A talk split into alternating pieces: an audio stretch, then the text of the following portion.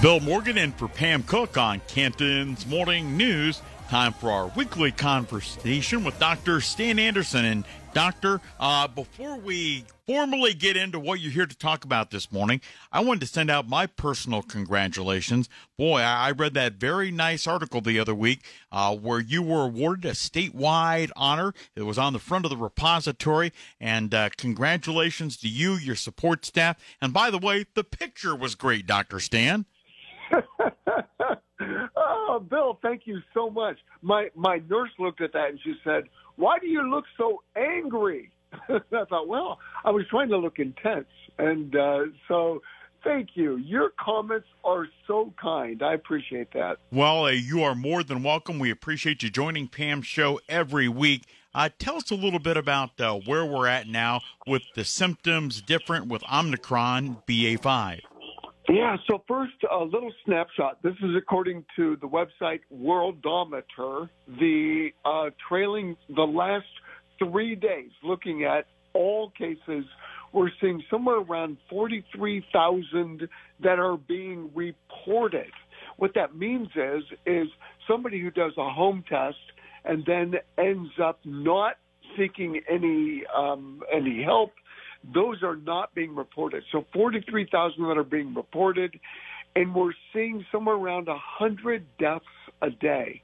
The only people now, for the most part, that are dying tend to be people that are much, much older with many, many medical problems who still have not been vaccinated.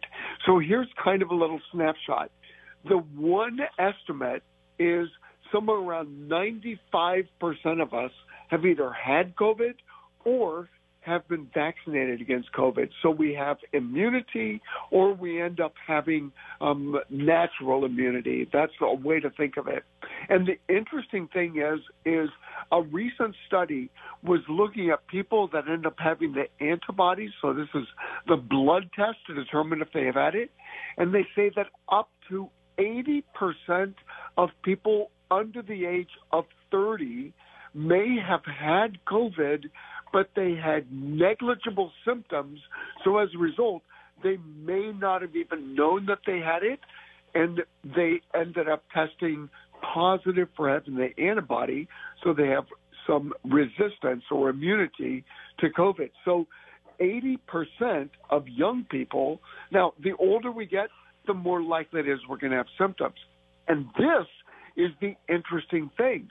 The old COVID, so in other words, when you think back two years ago, two and a half years ago, how did this end up showing up? Um, it ended up basically being, it was horrible body aches, horrible sore throat, excuse me, horrible cough, horrible, you just felt like you were hit by a Mack truck, your fever went up, what we're seeing with most of the BA5, the Omicron variants now, is people get back pain.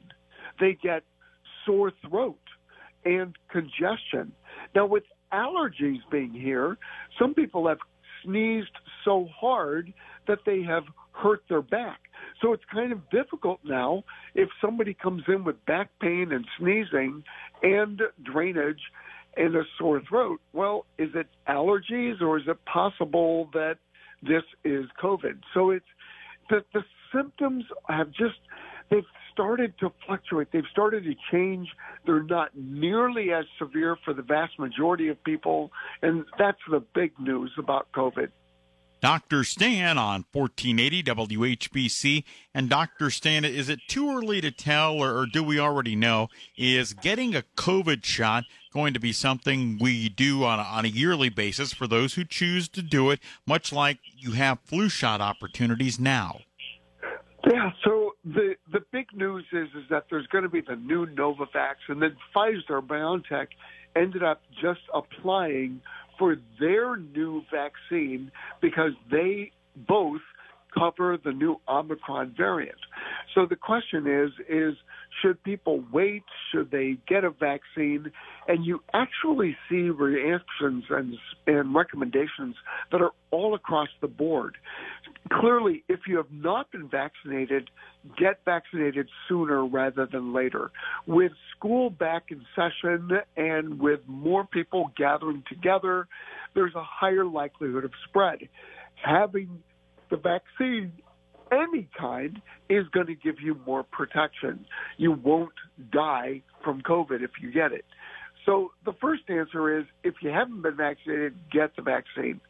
The new Novavax and the Pfizer BioNTech, they're expecting that those will be available probably in September. So my recommendation for most of my patients is that they should get it in September, um, probably similar to the time that they get their their um, flu shot. Um, they don't have to be.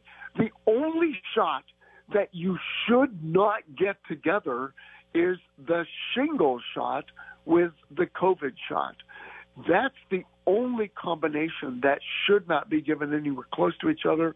But getting the flu shot with the the shingles booster, excuse me, with the COVID booster, uh, that should that should not be a problem. The the other big thing is is should people wait? It all depends whether or not you see that you're going to be around a lot of people.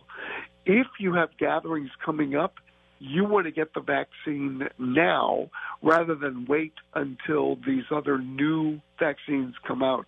And then there's always some trepidation. It's a new vaccine. Is it going to have more side effects? We don't know. All we know is is the ones that are available, they protect us from dying. They generally protect us from hospitalization.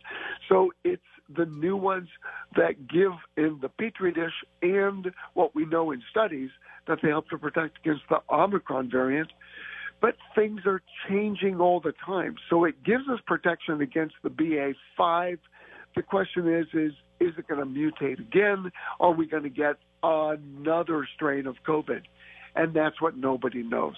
Dr. Stan, having said all that, as we wrap up this morning, for those who have been vaccinated, have had boosters, who should get a third booster? Yeah, so the first thing is is anybody with an autoimmune disorder. So if you have, um, if you're taking one of the new medicines that you uh, hear about when you turn on the TV and you hear about these new medicines for psoriasis, for Crohn's disease, um, new medicines for certain types of rheumatoid arthritis. If you're taking one of those, you should get a third booster. If you struggle with your weight, so people who um, have the diagnosis of obesity, they should consider getting a third booster. But the primary thing is is um, people with autoimmune disorders. They are the ones that are more likely to the the the shots just didn't take, so they would be more likely to need a booster. Dr. Stan, Dr. Stan Anderson, as always, thank you so much. And I know Pam will look forward to talking to you again coming up next Wednesday. Hey, thanks, Bill. I appreciate your time.